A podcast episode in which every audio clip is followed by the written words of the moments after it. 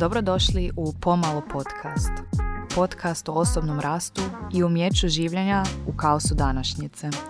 Pridružite mi se na ovom putovanju ka svjesnijem životu, inspirirajte se od životne priče mojih gostiju i uživajte u opuštajućem detoksu za um.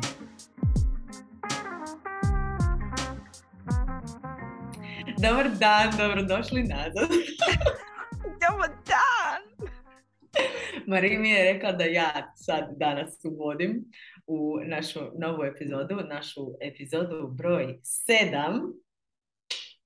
Um, prošli put smo pričale dosta puno o teoriji psihoterapije kao uvod u psihoterapiju ili ti sve što trebate znati, ono neke faktične informacije o psihoterapiji i vrstama psihoterapije and all of that. I kao što smo rekli, rezervirali smo drugi dio, to jest epizodu iza, da pričamo malo o iskustvima na psihoterapiji. Um, zapravo Mariji ima sva ta pitanja i Mariji će voditi ovu epizodu, ali mi je dopustila malo da ovako uvedem. Ono što je meni toliko drago je kad dobijemo poruke, kad dobijemo komentare, da ljudima to pomaže, da ljudima to zanimljivo, to da je vama koji slušate i gledate zanimljivo. Evo, od Marije i mene, hvala, hvala, hvala. I to ćemo sad raditi na svakoj epizodi. Hvala, hvala, hvala, zato što uh, je to baš onako, to te podsjeti da ne radimo ovo uzalud. Da, sad neki dan sam bila u Šparu i kao malo mi se žurilo, sam imao neki termin i onda prije termina sam još uletila u Špar da uzmem ovo mlijeko i još neke gluposti. I ja sad tu stojim, kao nešto sam čitala ili gledala nebitno i imao na hrpu tih mlijeka na sebi i još kao dva avokada i još neki jogurt ili tak nešto. I onda mi je došla jedna cura, ako se dobro sjećam, mislim da se zove Katarina i rekla kao joj bok Marika, mi se ne poznajemo, a ja slušam pomalo tumač podcast s tobom, evo mi tako lijepo jer se full kuži da se vi kao volite i da se full dobro kužite i tak ste lijepi spoj. I ja onak, oh my god, is this happening? I baš onak made my day jednostavno. Ja se nadam sam dobro zapamtila ime, mislim da je bila Katarina. Ako to slušaš, hvala ti što si mi prišla. E, bila sam malo umorna, pa možda nisam mogla tako odreagirati kak sam zapravo htjela. Ali to je tako lijepo. da, kao, what a bitch. Oh well. Ali baš sam bila onako, nisam mogla skinuti ovaj osmijeh s lica i baš me onako taj osjećaj pratio cijeli dan i tako je to bilo lijepo. I ono stvarno kad vidiš da su to nekak je drugačije kad dobiš poruku i kad se dešava zapravo stvarnom životu pod navodnicima jer vidiš da su to stvarno neki ljudi ono, dobiš jednostavno tu neka drugačiju energiju i ne znam, tako je to lijepo da ja uopće ne znam kak bi ja to pisala, taj osjećaj. I koliko god, e, ne znam, e, isto razmišljamo o tom, koliko god nas dvije stvarno volimo pričati o svemi svačem, doslovno prije deset minuta je Mari rekla, joj trebala smo snimiti ovaj razgovor. Um, i koliko god nikad ni ne bi bilo uzalud jer nas dvije učimo jedna od druge i, i razgovaramo, ali baš taj neki osjećaj ono da postoji jedna osoba, dvije, tri, možda petnaest osoba koje onako sad čim smo objavile su otišle slušati i kojima je to bitno i mi se ljudi mi javljaju za ovu epizodu koja je sad izašla zadnje o psihoterapiji, onak da se sve zapisuju, to. su, ono, da im je baš onako neko mini predavanje. Hvala vam da se nismo pripremale. Ovaj, da, baš dobro. Eto, to je moj uvod, ljudi. Pa hvala ti što si preuzela uvod, da nije da uvijek ja samo bla bla bla bla, ono, davim ljude, da i ti malo daviš. e, moram, moram ovo sad primijetit, e, kak mi zapravo, kako su se dobro uskladile, kao ja plava, ti ono smeđa, pa ti imaš kao tu nekakvu roskastu majicu, ja imam roskaste nokte, a ti imaš plavkaste nokte i ja imam kao, nije plava majica, ali u tom džiru kada smo se ovaj da. Skladile smo se. Imamo svoje boje brenda. da, boje brenda i još da dobijemo u isto vrijeme mango, onda bi to bilo to. Onda smo se uskladile. I još samo čula sam poneke e, zajebanske komentare da moramo, moramo nove neke fotke napraviti, da stalno istu fotku stavljamo ono ljubičan. Nije tako jednostavno kad živite u različitim državama. E, ali zato kad dođemo u 12. ćemo se pofotiti. Goriće. Gorit će, društvene mreže će gorit od naših zajedničkih slika. Znači, imat ćemo bar pet različitih outfita, frizura, make-up, pozadina sve. Pomalo too much. Pomalo too much. Ali hoćemo se vratiti na ovaj, važnije teme. A ta važnija tema je tema našeg podcasta danas. A to je kako stvarno piti na psihoterapiji. I dobili smo par tih pitanja koje sam ja ovaj, zapisala i e, više puta se zapravo ponovilo pitanje um, koliko dugo mi već idemo na psihoterapiju, koje je to nekako ovaj, naše iskustvo i koje smo mi promjene primijetile na sebi. Pa ne znam, hoćeš ti počet, hoću ja počet. Hoćemo ovaj... Klik, klik, aha, hoćeš kamen, škare, papir. Ajde. Eto.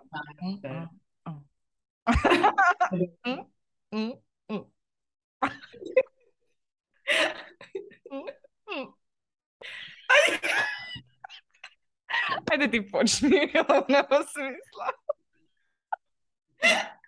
Ako ste na Spotify, odite na YouTube.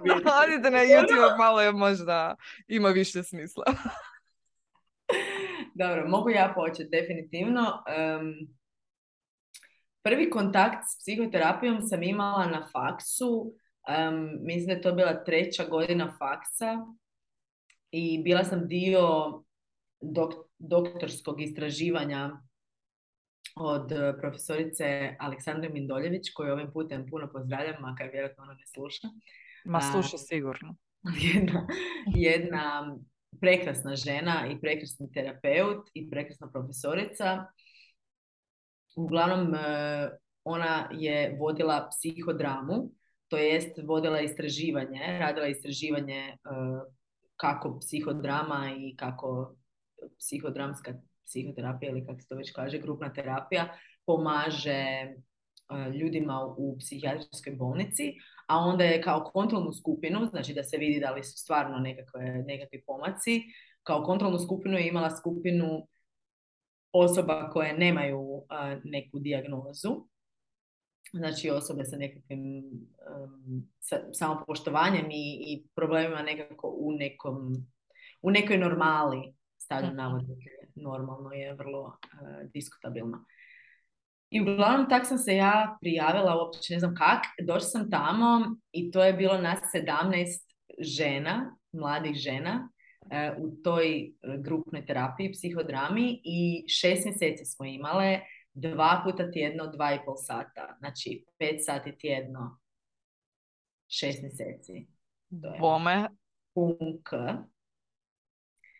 I ono što mi je tad bilo fascinantno je koliko prvo taj, taj prostor koji imaš u grupnoj terapiji da osvijestiš svoje stereotipe, svoje predrasude, svoja neka, ono šta ti misliš da će nekome biti problem, znači kako gledaš ljude i proučavaš, onako isto nitko si ne može pomoći da pomisli dobro, kaj ova tu, kaj nju može mučiti, ono. Ili e, misliš za neku drugu osobu da nju, ne znam, najviše muči to i to, ali zapravo ispadne nakon par mjeseci kad upoznaš ljude i kad pustiš ljudima da budu otvoreni i ranjivi i onda shvatiš su se totalno neke druge stvari za koje uopće ne bi nikad rekla i to je baš ono don't judge people because you never know what they're going through i mhm i na drugu stranu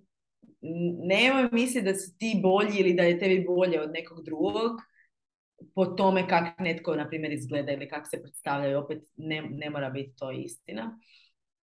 To mi, je bila prv, to mi je bio prvi šok i mislim da mi je to bilo prvi put e, da sam baš onako dubinski se pogledala oči u oči sama sa svojim nekim predrasudama i mhm.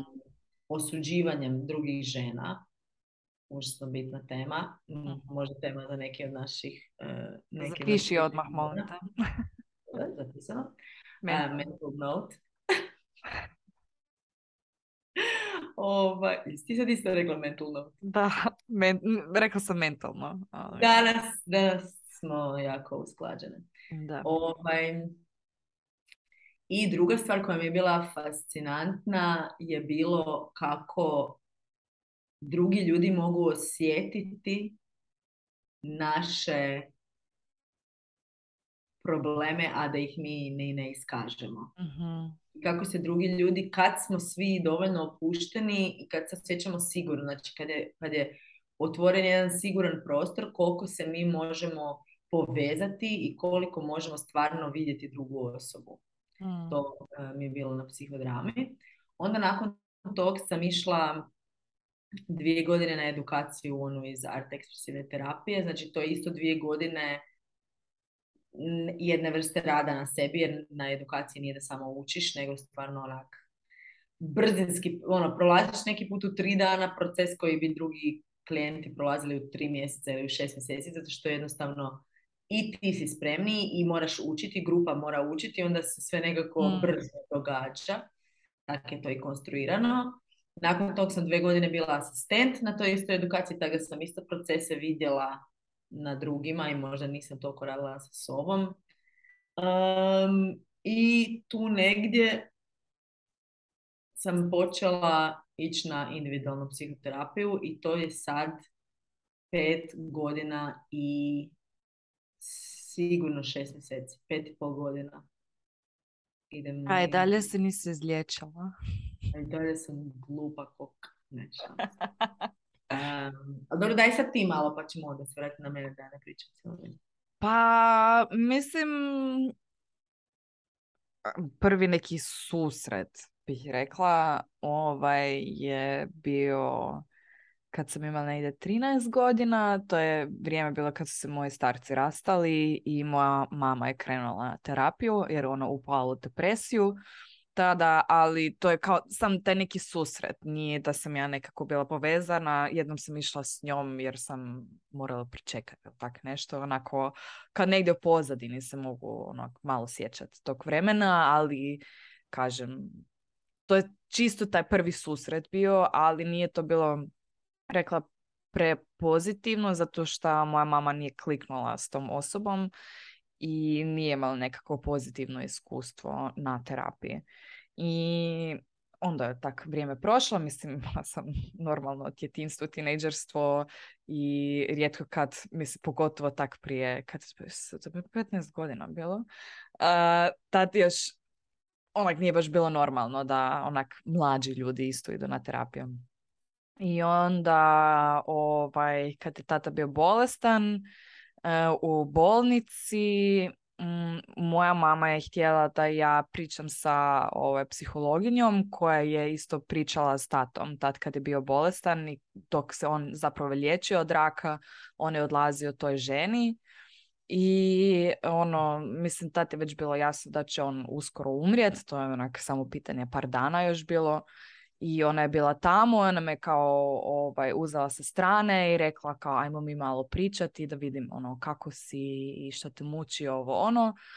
I tad sam ja malo popričala s njom i to mi je bilo, mislim, to mi je bilo užasno teško zato što em nisam još bila 100% spremna nisam još baš ono probavila situaciju u smislu da baš razumijem kaj se zapravo događa i malo mi je možda bilo čak i neugodno u smislu znala sam da je moj tata tamo odlazio pa nekako mi je čudno bilo ali malo sam s njom popričala i to je bilo ok i zapravo je onda moja mama rekla meni kao da bi bilo jako dobro da idem na nekakvu terapiju nakon cijelog tog iskustva jer jebi ga, onak bilo baš HC i ono bila sam, kažem, mislim, glupo mi je da to stalno kao govorim, ali jednostavno je to dio te priče. Ovo, bila sam dva tjedna uz njega ovaj, u bolnici dok je on umirao u principu i kao gledaš to i što je dosta onak dramatično, pogotovo zato što to ne ide brzo, to je jako bolno, vidiš da se ta osoba užasno muči. Kod mog tate se vidjelo da on nije bio spreman otići, on nije htio umret nikako i to je onda još teže. Znaš, kad znaš ta osoba nije na čistom, kao sam sa sobom i baš se skužilo ovaj, da je htio još riješiti neke stvari. Ja mislim da je to dosta toga bilo ne kao materijalne stvari da je htio riješiti, nego više mhm. nekakve odnose. I to je baš, baš teško bilo. I onak, to, to te baš ono sjebe. Baš te sjebe mentalno. I ono, mislim, gledaš kako propada tijelo, kako se osoba muči i onda pri kraju su to i neke reakcije di osoba zapravo više nije svjesna, nego ono kad organi lagano ovaj, ono, shutdownaju, onda se dešavaju nek, jednostavno nekakvi kemijski spojevi u glavi i onda osoba bude agresivna i ljuta, ali zapravo nije ni više tu, nego tak mi tipa ono sestra baš objašnjavala, ona kad bubrezi više ne rade kak spadaju, onda ono ljudi često znaju biti agresivni i to, ali da oni više uopće nisu ni svjesni toga to gledaš i onda kad je on umro, ja sam isto bila tamo i kako gledaš to mrtvo tijelo. Mm. Inako, sve onak čudno i fakat ono, za psiho, ne baš ono easy. I onda zapravo zato ovaj, mama mi je baš rekla kao da bi trebala, jer rijetko ko mislim da to može sam sa sobom probaviti. Pogotovo kad si malo ovaj, više otvorena osoba za emocije, kad to više otječe na tebe i kad si onak ranjiva osoba, ajmo reći. I meni isto bilo svjesno da ja to sigurno neću moći ono, riješiti sama sa sobom ono što sam doživjela i onda sam, mi još malo trebalo i onda sam baš upala u tu neku depresiju, sam često plakala, ovaj, rasplakala bi se onak random šećem kali na, na nasipu i sam kao krene ovo ono. I onda mm. sam rekla kao, hm, možda bi bilo vrijeme da ovaj, idem napokon s nekim popričat i već mi je prije moja frendica ovaj, rekla za tu terapeuticu kod koje je išla tada i već mi je bila poslala broj, znači ja sam imala spreman broj, sam sam ja trebala biti spremna zapravo. I onda sam samo odlučila nekom trenu, ja ovak ne mogu više, moram s nekim pričat i onda sam toj ženi poslala poruku, ona mi je odmah odgovorila, ponudila termin, otišla sam i to je bilo prije dvije i pol godine. mm baš mi je zapravo sad dok si ovo prepričavala, mislim, mislim da je to tako specifično iskustvo da nitko mm. već da zna kak je to i ono, želim reći da mogu zamisliti, ali vjerojatno ni tak kak zamišljam ne, ne, mogu, da. doživjeti kak je to stvarno tebi bilo i hvala kad si to podijelila. Sad sam htjela reći sa mnom, ali zapravo sa svima nama. A svaki put zapravo kad pričaš to priču bude svaki put malo lakše. Znaš, ono, kad izbaciš iz sebe. A kužiš, ja sad već mogu onak normalno pričati o tome. Prošle godine još ne bi mogla pričati o tome, tak kak ja sada pričam. I eto, to je jedna od tih promjena koje sam primijetila. I baš, e, baš, da, baš je to što, što si to ispričala, mislim da je isto važno e, kao tema taj osjećaj spremnosti. mm I kad je to kad se javimo? Da. Koji je to bio moment da ćemo se javiti? Koji je dobio mhm. trenutak Ko je to kod tebe bio trenutak? um, trenutak kad sam, sad kad gledam unatrag, mislim da je moj um je mislio da ima sve što želi. Znači imala sam odličan posao, um, živjela sam s dečkom tadašnjim, imala stabilnu vezu koje su se ono, familije su nam se znale već i kao to je bilo ono, zic, zicer. Živjeli smo onako u, u centru, znaš ono, ništa, ništa mi nije falilo. I na toj kognitivnoj razini je bilo onak, to je to. Znači, sad si sve napravila u životu, imaš edukacije, imaš visoko plaćeni posao koji je relativno stabilan, imaš osobu koja ono želi biti s tobom i živi s tobom i kao na van nema problema, recimo to tako, kaj sad još hoćeš. I, a ja sam duboko osjećala da, da, da mi nije dobro. Jednostavno da mi nije dobro i nisam mogla pinpointat šta je to šta mi, šta mi nedostaje, zato što nisam tad jednostavno znala i mislim da nisam tad niti toliko duboko zakoračila u dubinu ono svoje duše i šta to znači biti autentičan, šta to znači biti stvarno povezan s nekim, a ne povezan e, po principima kaj smo studirali, kako, u, kakvim, u kakvim se društvima krećemo, familije, ovo ono, mislim, čini mi se da sam sad napravila malo jedan full circle ali sam kroz taj full circle naučila toliko tog i toliko tog donijela da sad znam da je i bitno ono, s kojim ljudima si okružen i bitno je kakav imaš odnos u obitelji i bitne su te sve stvari, ali te stvari ne mogu biti bitne samo te stvari, a da nije bitno ono da li si ti, da li imaš osjećaj da možeš biti E, ranjiv s tom osobom, da imaš osjećaj da možeš biti stvarno ti, da te ta osoba voli tako kakav si ti, a ne da voli tu neku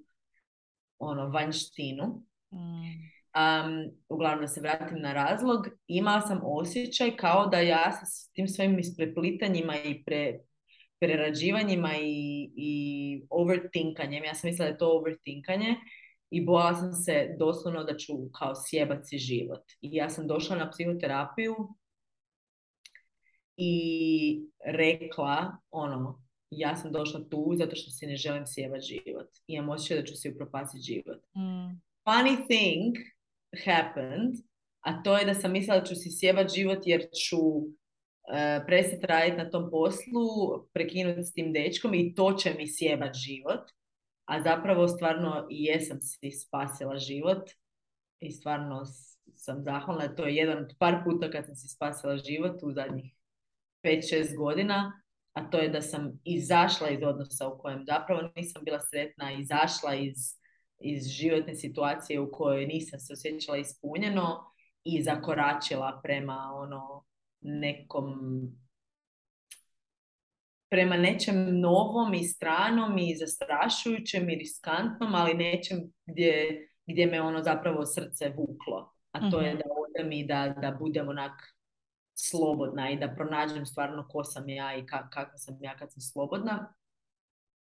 I ono što je ono, paradoksalno je da onda kad sam i bila slobodna, onda sam skužila da sam bila slobodna i prije i da sam bila totalno slobodna birat svoje partnere i birat svoje odnose i birat svoje poslove i birat svoju nedjelju popodne jednako ko što ju biram sad, ali nisam tad to shvatila. Ali prvenstveno je bio taj osjećaj straha da ako ja ne, ak ja ne potražim pomoć, ako, ja, ak meni netko ne pomogne me usmjerit, da ću ja sebi upropastiti život sa time kao prema kud sam išla. A mm. zapravo sam išla, onda mi je psihoterapija pomogla shvatiti da, da idem prema smjeru tog što moje srce kaže iznutra, a ne što kaže okolina, očekivanja, to je što ja mislim da se očekuje od mene. Mm. Da. Da, da, to je ono, e, ne znam, ja ponekad e, ne volim riječ terapija, ne znam, ponekad mi to zvuči kao pre heavy za to što ja želim postići kroz psihoterapiju nego više kao te neki session, coaching, kako god ono, to možeš nazvat. Ali to ono ta nekakva pomoć da skidaš ta nekakva uvjerenja i ono, mislimo da smo ograničeni i zapravo nismo, nego smo si sami zadali da je taj, taj zatvor onak oko sebe. Jer mislimo, ja to ne mogu jer da, da, da, e, ograničena sam iz tog iz tog razloga zapravo sve imaš tu, sam trebaš tu vjeru u sebe. I da. Meni je psihoterapija... To mi je pomoglo jako. Da, meni je psihoterapija e, prostor i vrijeme u kojem ja doslovno, znači doslovno nema ničeg drugog osim mene. Da, e pa baš to. I sjećam se čak i, i zapravo kad imaš ono dobrog terapeuta koji ti daje dobar feedback, koji ti daje dobro isto, te može i dobro konfrontirati i dobro primijetiti neke tvoje tendencije, moja terapeutica um, je u roku od, znači mi smo, ja mislim, tri mjeseca sam ja, dva mjeseca sam bila kod nje, znači išla sam svaka dva tjedna i ona je meni nakon dva mjeseca rekla, Eva, doslovno usred seanse onak, Eva, ne moraš biti savršeni klijent. Znači, dolaziš tu i svaki put toliko ono, ideš u dubinu i, i dolaziš do zaključaka i uvida, onak ne moraš, ono, tretiraš terapiju kao što tretiraš sve ostalo u svom životu i nemoj to raditi. Tu možeš biti obična i mhm. neinteligentna i, be, i ne mudra i ono, i sjećam se, to mi je toliko bilo onak, da jebote, ja dolazim na terapiju ono kao, ono, zasučem rukave. E, spremna sam. Ja sam spremna. Idemo raditi. Točno, točno. Da. Idemo secirati moju dušu. I to je, to je bilo, to, to, je baš bio dokaz koliko sam se maltretirala tad. Mm. I ono, da, mislim, moja best je mene zvala mašina. Mm. Znači, to je bio njen nadimak za mene, The Machine. Jer ono, kad, kad bi mi poslala poruku, ja sam negdje bila, negdje neš radila i jedino došla bi doma u ponoć, išla spavati i opet sljedeći dan u, u 8 ujutro opet van. I to je to. Da. Da, ta spremnost na terapiju... Um... Mislim da je to jako bitna točka, zato što to je isto ono da ne možemo nagovoriti drugu osobu da ide na terapiju, da potraži pomoć. Ne možemo, zato što ono, trebaš biti spreman za to. Nema, nema smisla, jer sjećam se kad su imate neki Q&A, ono, su bila par pitanja ovaj, na, na, na tu temu kao znam da ta osoba ima taj taj problem i dobro bi toj osobi došla psihoterapija kako mogu potaknuti. Ne možeš. Mm. Možeš voditi nekakvim primjerom, pričati o svom iskustvu, pa možda tako ta osoba ono, Točno. bude spremna. Svatko, svatko poanta psihoterapije je da ti preuzimaš na kraju krajeva odgovornost za svoj život. Mm. I ako ti nisi, ako ti nisi spreman preuzeti odgovornost za svoj život u smislu da pošalješ mail i kažeš ja trebam pomoć, ja želim na ovom raditi, ja želim se baviti ovim pitanjima, um, ne, neće, neće ti da kažem tako, uspjet psihoterapija.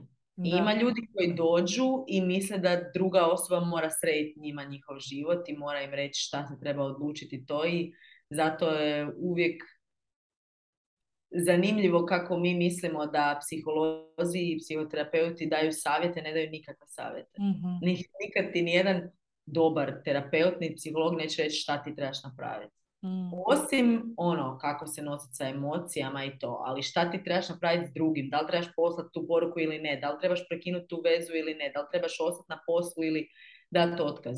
Mislim, mm. ako vam itko daje takve savjete, big no no. Zašto? Zato što ti trebaš imati odgovornost nad svojim životom. A najgore i zašto ljudi i to je tako onak meni i lijepo i slatko i, i volim ljude, baš ono dubinski volim ljude i volim onak ljudska bića, koliko smo mi slatki i ranjivi i koliko je nama teško kao da se automatski odvajamo od tih svih teških emocija zato što ne, ne možemo se nositi s tim pa se onda ni ne idemo nositi s tim. Ono ne, onaj threshold kad netko odluči ići na terapiju je kad, se, kad pogleda oči u oči sa svojim sranjima. Kad pogleda sam sebe i kaže meni je koma, meni je teško, znači ja ne mogu ovak živjeti, ovo tu ne, ovo nema smisla, ne mogu. A toliko ljudi nema, ne, njima je preteško doći do tog i to ono meni duboka, duboka empatija i razumijevanje. To nije zato što su ljudi glupi, nego njihov obrambeni mehanizam je toliko ono snažan, toliko izgrađen i drži ih na životu, da oni funkcioniraju, a da nikad ne pogledaju unatrag, a funkcioniraju, a da nikad ne, ne, ne pogledaju svoje emocije u sebe jer ih to održava na životu. Imam jednog klijenta koji mi kaže svaki put kad, kad pričamo nešto o djetinstvu, on kaže da mu je uvijek, da je super, sve mu je super, sve mu je normalno, osjećaj je normalni, sve. Ja, ja osjećam neku tugu, ali ja njemu nikad nisam rekla da osjećam tugu dok on priča o tom, zato što ne želim njemu govoriti kako se on osjeća.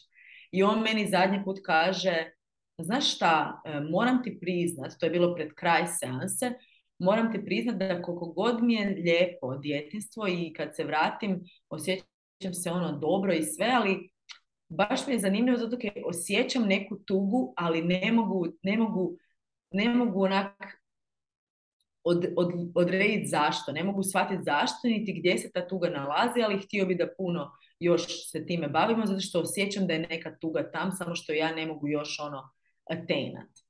I to je taj tu je, tu je to ono lomlje, lomljene neke ljuske, ali to nije, nije ni, nikome od nas, niti nikome od nas ko radi s ljudima, niti ti psihoterapeutima, ali niti nama ono kao prijateljima ne treba biti cilj nekome lomiti tu ljusku na silu. Zato što vjerujte mi, ljudi će si razlomiti tu ljusku od jajeta i izleći će se onaj tren kad su spremni za to. Mm. A ne da ti nekom govoriš ti si traumatiziran, tebi je teško, pa vidi kak ti se ovo tu ti je bilo, pa to ti sigurno bilo teško. Ne, zato što ta osoba se održala na životu do dan danas sa svojim obrambenim mehanizmima, a ne sa tvojim ono, uvidima u njihov život. Ne znam zašto sam otišla na taj rant, ali... Zato što, bitan, bitan rant. Da, mislim da, mislim da ljudi se tako krive sami sebe što ne idu na psihoterapiju. Onak, nisi spreman još, to je ok.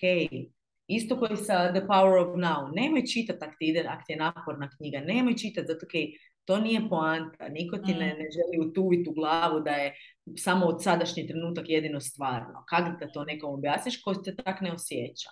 A nekom ko je, osjetio taj moment ili koji je osjetio ovo što si ti rekla uh, u našem razgovoru koji smo trebali snimiti, da, da, da, je, da vrijeme je fiktivno i da smo svi zapravo u istom vremenu i da smo postojali i prije i sad i u budućnosti smo svi zajedno u istoj točci.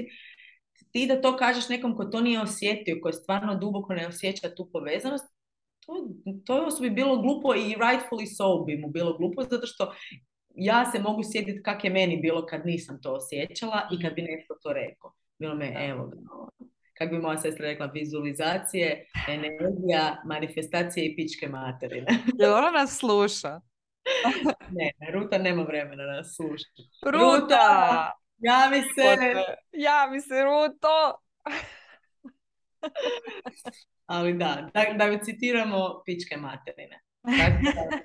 Tako je isto i s psihoterapijom. Da, pa je. Ako ti dođeš na psihoterapiju i već unaprijed imaš Mislim, normalno da imaš otpor i normalno da imaš malo neki zid i da moraš isto popratiti i vidjeti kako se osjećaš. Ali ako tebe neko natjera da ideš na psihoterapiju, pa nema tog Boga da ti izvučeš nešto za sebe. Pa u principu je sa svim tim nekakvim stvarima koje su vrijedne, uvijek postoji taj neki otpor na početku, zato što nije jednostavno, nije lagano.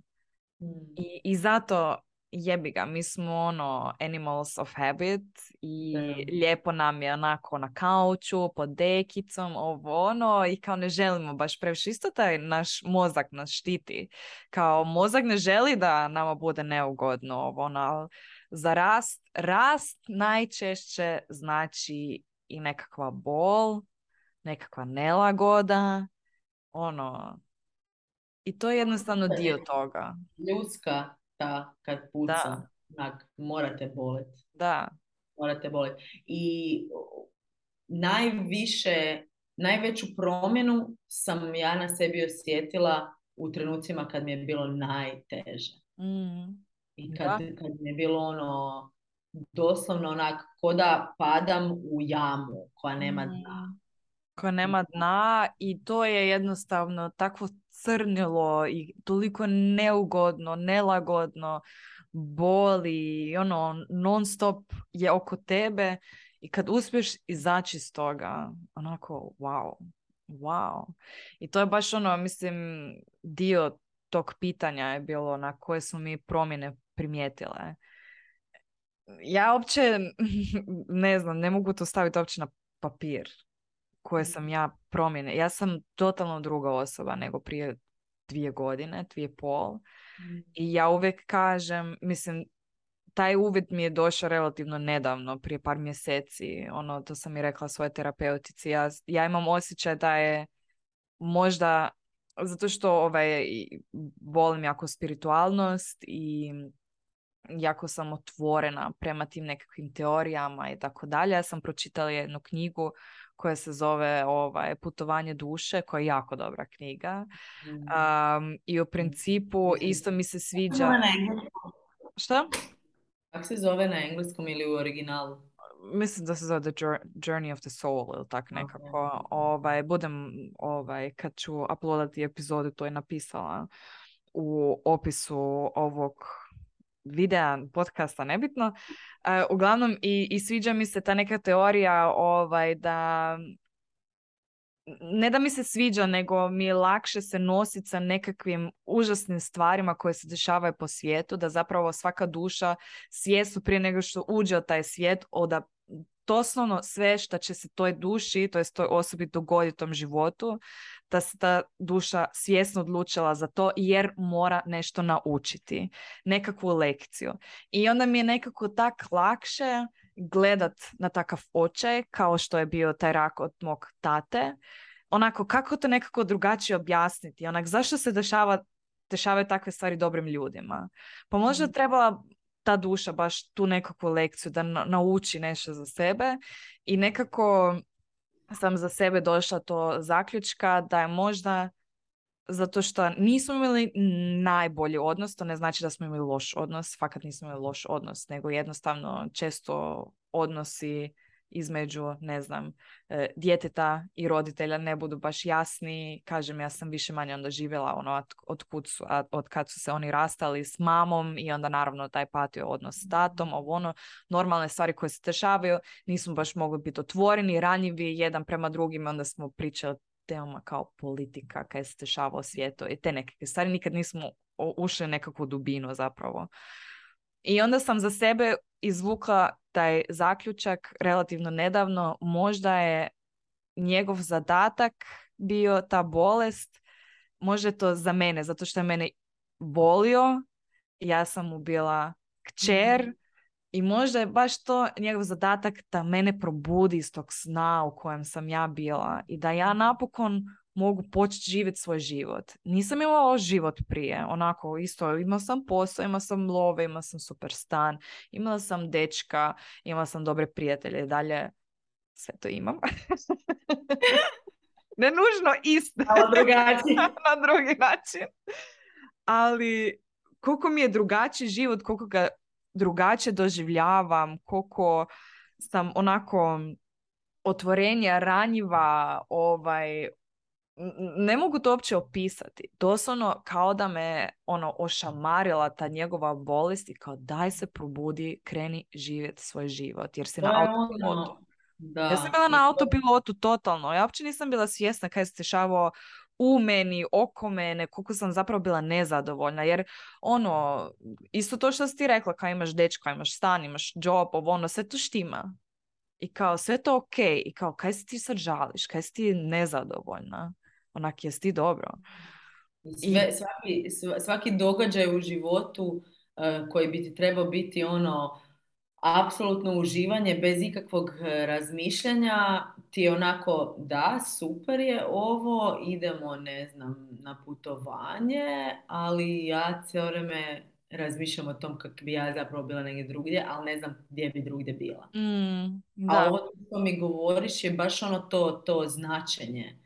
I zanimljivo mi je kako si spomenula ovo tu za dušu i kak duša kao ta vjera da je duša prije nego što je došla u tijelo a, ili taj neki, ja mislim da je to awareness i da svi mi imamo taj isti awareness u nama, ovisno do koje razine smo to unlockali. Recimo da ja to tako objašnjavam sebi. I onda sam sam htjela komentirati kako Zigr postoje neki ljudi koji ovo slušaju i misle si ono, Isuse, evo ga da... bullshit. čekaju da uđu na zemlju i odabiru iskustva i onda uđu. Ali, It's all a game. ali ultimately, i mislim da i psihoterapija u tom pomaže, da shvatiš da ne postoji objektivna istina u životu. Da. I da, I da ta potreba da je nešto objektivno istina, da, da, da to ako, ako, ako želiš doći do tog i ono svi koji slušaju i koji, svi koji gledate, onak ne komentirate kaj vi mislite o tom, zato što i nadam se da ću ja to moći dobro sad objasniti, ali ta potreba da nešto bude apsolutna istina, da je netko bio kriv, a netko bio žrtva, da je netko nekom nešto nažao napravio i on je loša, ti si dobar, da, da se nešto trebalo drugačije odraditi, nije se tako odradilo i sad je tu ono, they did you wrong i da dok god živiš u toj iluziji da je mm. nešto objektivno i da postoji nešto objektivno, bit ćeš nesretan.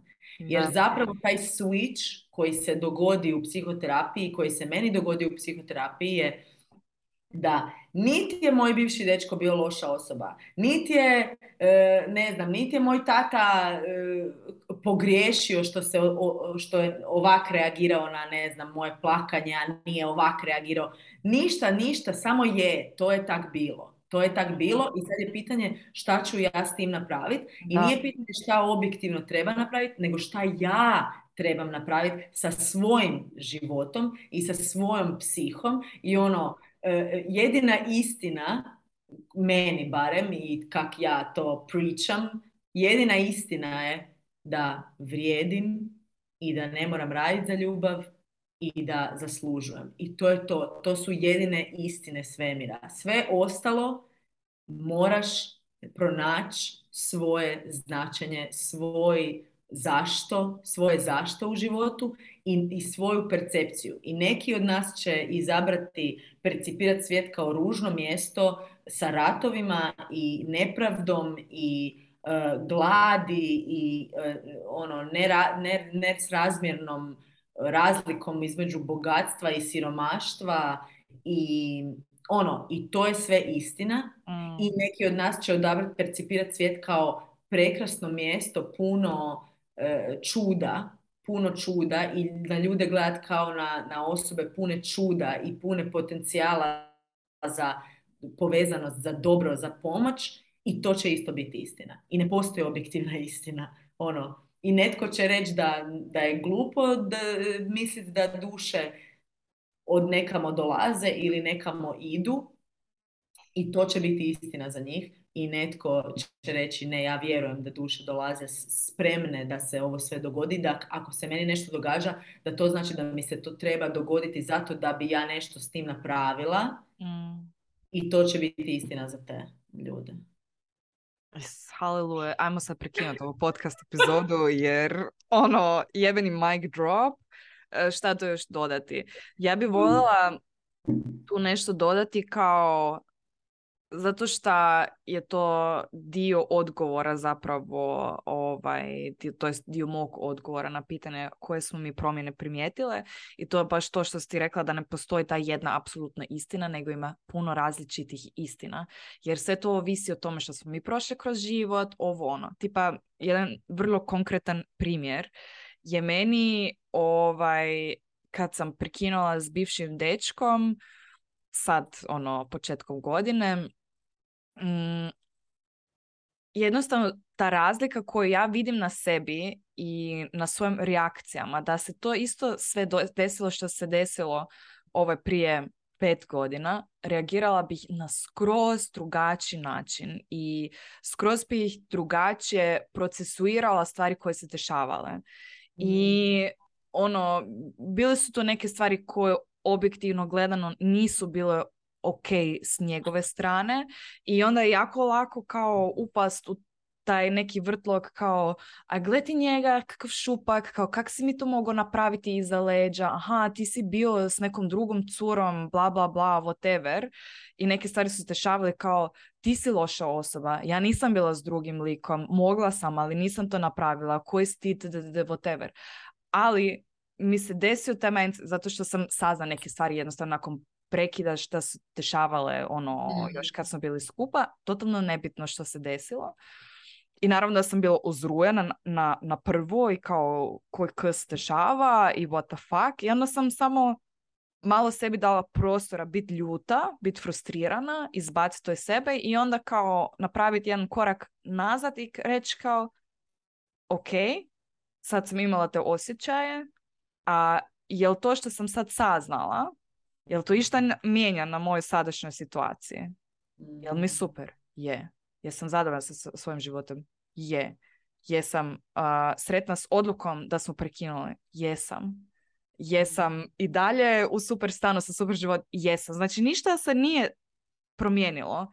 Da. I I prije... ćeš ti gledat na to. Doslovno to. I onda sam isto razmišljala o tome, ok, ja sad to gledam iz perspektive kak si ti to meni mogao napraviti, ali on je isto bio sa mnom u vezi, koja nije bila sretna, koja je bila jako nezadovoljna, koja psihički nije bila, ja nisam bila dobro. I naravno da se to odraze na drugu osobu. Pa nije niš mogao više raditi sa mnom. Kao nis, bila sam nezainteresirana za apsolutno sve. Bila sam isključivo doma, na kauču, gledala sam te svoje serije, nisam htjela imati ni, ništa, ono, niš nisam htjela raditi. Nisam Mhm. htjela ići s njim nigdje, e, nisam bila ovaj, zainteresirana za nikakvu intimu, onak sam me pusti, kao nemoj pričat sa mnom, nemoj disat kraj mene. Je to lijepo za tu osobu? Naravno da nije. I ok, Mhm. možda nije ok način ovaj, kak je on odlučio u tom trenutku to bi Ali ono, realno znam da ovaj, naravno da postoje ljudi koji su idioti, koji su kreteni i koji ono, apsolutno o ničemu ne razmišljaju osim o sebi i svom zadovoljstvu. Znam da on nije takva osoba. I on je u tom trenu odlučio nešto napraviti za sebe, što će njemu dati malo feel good osjećaj, nebitno ono šta je napravio, to, to- ali napravio ono zapravo najbolje što je mogao u tom trenu. Ja sam Mhm. spremna bila to prihvatiti kao njegovu istinu, zato što sam išla pričat s njim o tome što se desilo, jer sam htjela imati cijelu sliku o tome što se desilo bilo tada, što sam saznala. I on ono mi je objasnio i rekao neke stvari i vidim, ok, on ima totalno drugačije gledanje na tu situaciju nego ja. I to je ok, na kraju Mhm. krajeva. It's Ok, ok. Imate dvije istine, da. On ima svoju istinu, ja imam svoju istinu, ja sam spremna živjeti s jednom i s drugom istinom. Da. I to kao prihvatiti. Baš me, sad ovo, ovo kako govoriš, me podsjetilo na onaj quote, ono, life is not happening to you, it is Mhm. happening for you. Mm, I to ne znači da će ti cijelo vrijeme biti lijepo i cvjetići i, i medvjedići, nego i kad je nešto ružno, it is still happening for you. A to Mhm. tebe je da ti shvatiš kako. apsolutno. Ja se full slažem se, mislim ja se nadam da sam uspjela nekako objasniti tu situaciju na shvatljivi način za ljude Da. koji nisu onako upućeni Da. 100% što se desilo. Nije ni bitno što se desilo Je, točno, nego čisto sam htjela dočarat tu tvoju ono rečenicu da ne postoji ta jedna apsolutna istina. I Mm. to je nešto što sam ja počela shvaćati i ono nekako naučila na psihoterapiji. To je jedna od najvećih promjena koje sam ja primijetila na sebi. Ja puno, puno bolje mogu shvatiti druge o, ljude, njihove, o, njihova ponašanja i razumijem da ne mora svako funkcionirati kao ja, na isti način razmišljati, na isti način pokazivati emocije, e, na isti način jednostavno funkcionirati kroz život i, i to je to i to je, mislim da si ti to rekla prije. Ja sad mogu Da. prihvaćati osobe za to što oni jesu. Naravno da nije uvijek jednostavno i naravno da se je sranja. Znaš šta još? O, točno ovo što si rekla, htjela bih da se zaustavimo na toj rečenici. Ti sad možeš prihvaćati osobe takve kakve jesu. Ti možeš prihvaćat i ne prihvaćat Mhm. osobe i njihova ponašanja takva kakva jesu. Mhm. Znači, ti možeš razumjeti druge, razumjeti kako se ponašaju i zašto, a ono što ti psihoterapija dodatno daje, barem meni, je tu snagu odluke. Ja Mhm. mogu razumjeti zašto si ti ovakav i onakav i kako je to utjecalo, kako je tvoje djetinstvo utjecalo na tebe, kultura, otkud dolaziš, a ja isto tako dobivam snagu da razmislim da li je to nešto što ću ja prihvatiti u svoj život. Ja tebe prihvaćam da si ti takav, ali ja imam snagu izbora da li ću ja prihvatiti takvu osobu sa takvim ponašanjem u svoj život. I ja isto mogu reći, ok, razumijem, nisi loša osoba, ne mislim da si kreten, ali nema mjesta u mom životu za to. Za mm. tako ponašanje nema mjesta. I ono što mi je baš onako u zadnje vrijeme zanimljivo i pisala sam valjda ja mislim u zadnjem postu o tom koliko e, nešto u nama prihvati i privuče ljude koji su oko nas. I mm. kad, kad nismo zadovoljni s ljudima koji su oko nas, i mislim da je psihoterapija baš tu pomaže, je da se pitaš koji dio mene je htio i kojem dijelu mene paše ova osoba koja je pored mene. mm Od prijatelja ili od e, veze.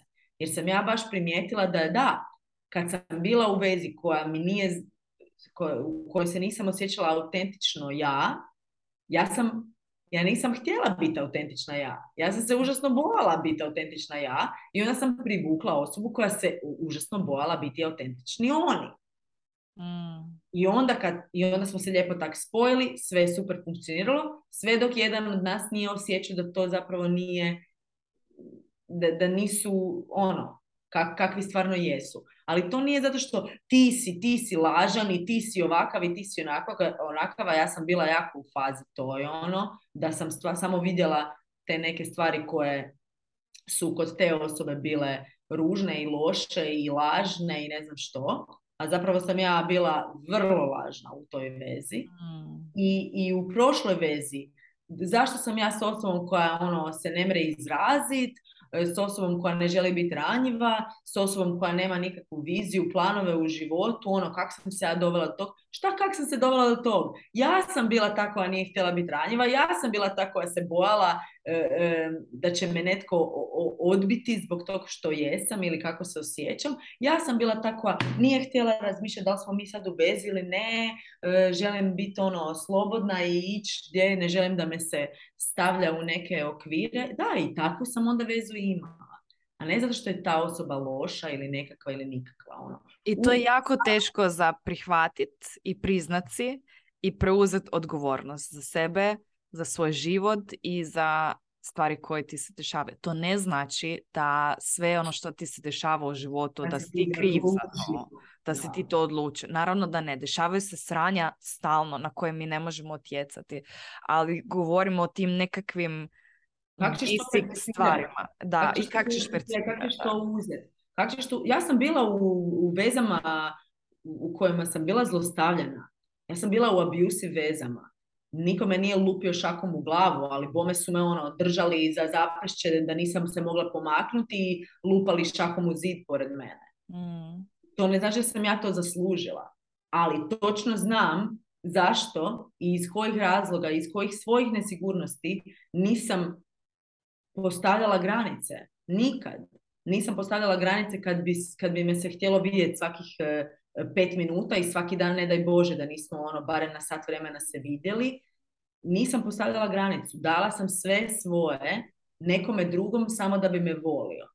I hmm. to nije onako užasno me, sad sam se onak sjetila tih nekih stvari i bude mi jako teško i imam sve te dnevnike sam donijela u Lisabon jer ono sam htjela raditi na jednom projektu i onak užasno mi je bilo teško to sve čitati i užasno mi je bilo teško čitati koliko sam ja ne zapisivala trenutke svađa i ružne trenutke nisam pisala u svom dnevniku. I, i nakon godine dana je dnevnik bio ono pisanje svakih šest dana, zato što bi pet dana bilo svađanja. I ne bi uopće to htjela zapisivati. I svaki put kad bi se javila u dnevnik, bi rekla, a sad smo se malo par dana svađali, ali sad je sve dobro. I onda pišem kako je sve mhm. dobro.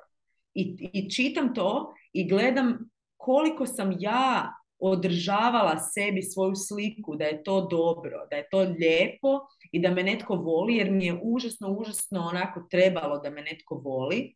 Mm I to ne znači da sam ja zaslužila da me netko zlostavlja, niti da sam zaslužila da me netko manipulira i emocionalno ucijenjuje. Ali je činjenica da ja tad nisam znala što, što ja mogu biti solo, da ja mogu biti solo, da mogu biti ono, živjeti solo život bez te osobe i biti sretna.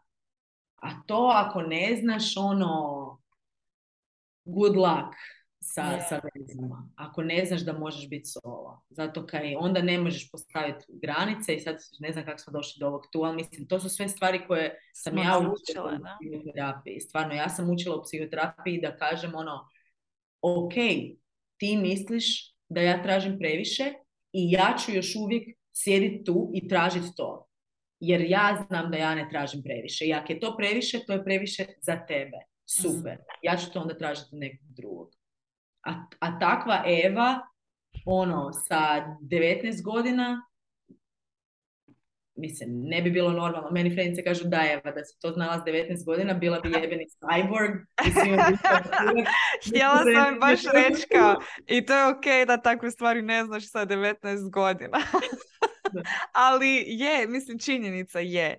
I naravno da je ok i normalno da dođeš do tih nekih zaključaka onak kroz život i kako rasteš i stariš i imaš više iskustva. Hvala Bogu što nemaš sva ta iskustva za 19 godina. Mislim, postoje takvi ljudi i ono, tim ljudima najčešće nije bilo baš ono lako kroz život. Tako da, ne znam, meni je jednostavno fascinantno kad vidim to na sebi kako mogu drugačije reagirati i to ne znači da mi to svaki put uspije i pogotovo ne u trenutku kad mi se dešava nešto. Ali bar sad, ali kužiš, ja sam još u početcima, ti si već pet i pol godina, ja tek dvije pol, ono, ja tek moram doći do tvoje razine.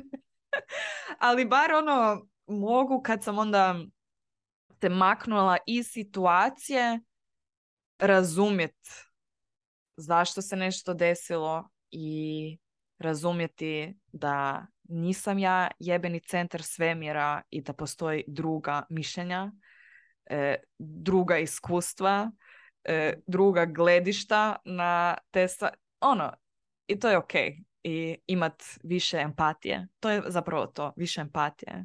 Više empatije za sebe i za druge.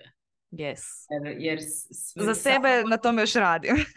Da, samo onaj dio koji, pa to mi je baš zanimljivo kad to kaže, zato što samo onaj dio kad nemamo empatiju za druge, pitanje je onda ok, za koji dio sebe nemaš empatiju. Je. I, I to je ono baš to, jel bi ti pričao sa frendicom ili sa frendom na način na koji ti pričaš često sam sa sobom? Pa ne bi. Ne bi. I, da ne bi, ne bi ovako eks, eksplicitno, ali mo, sigurno da jedan dio tebe želi neke stvari reći toj drugoj osobi koja iz tebi govori i misli si dobro kak si glupa i zakaj sad to radiš. I tu kad se to pit, to je sjena, ona o kojoj smo pričali, kad se to, e, kad se to uhvatiš, onda se pitaj koji dio mene ja ne prihvaćam. Koji dio, ja njoj govorim, ja, ja si mislim da kak je ona ljena i kak je glupa, koji dio, gdje je moj ljeni dio? Mm. kako se ja ponašam prema svojem ljenom dijelu. Mm. Ono, I glupom dijelu, i dijelu koji pogriješi, dijelu koji ne napravi dobru, um, dobru odluku, ne donese itd. I mm. mislim da je tu psihoterapija ti pomaže da da dobiješ zrcalo samom sebi. mm ono, ti možeš pričati o drugim ljudima, ali psihoterapeut nema kaj pričati o drugim ljudima. Može ti ono malo dati neki komentar u nekim ekstremnim slučajevima, ali u principu ok, kak, kaj to tebi znači, kak je to tebi? Kako se kad ta osoba to napravi, to kaže, kaj ja imam pričati o drugim, ja nisam psihoterapeut još, ali kaj je, što ja imam pričati o drugim ljudima, ja ne znam ti drugi ljudi, ti drugi ljudi nisu tu, oni meni nisu da. bitni. Ono. Da. Tako da baš je to onak jedan reflektor natrag na tebe, a kad živiš cijeli život i bježiš od sebe i pokušavaš ono drug, drugima dokazati da si ti dovoljno dobar, a zapravo ti sam za sebe ne misliš da si dovoljno dobar, onda stvarno terapija može biti full scary. Da, pa je, da. Da.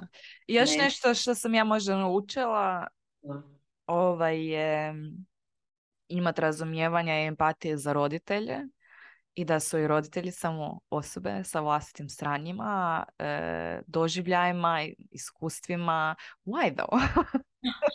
e, problemima i najčešće, ne svaki roditelj, naravno, ali ja bih rekla većina roditelja radi ono najbolje što može za svoju djecu.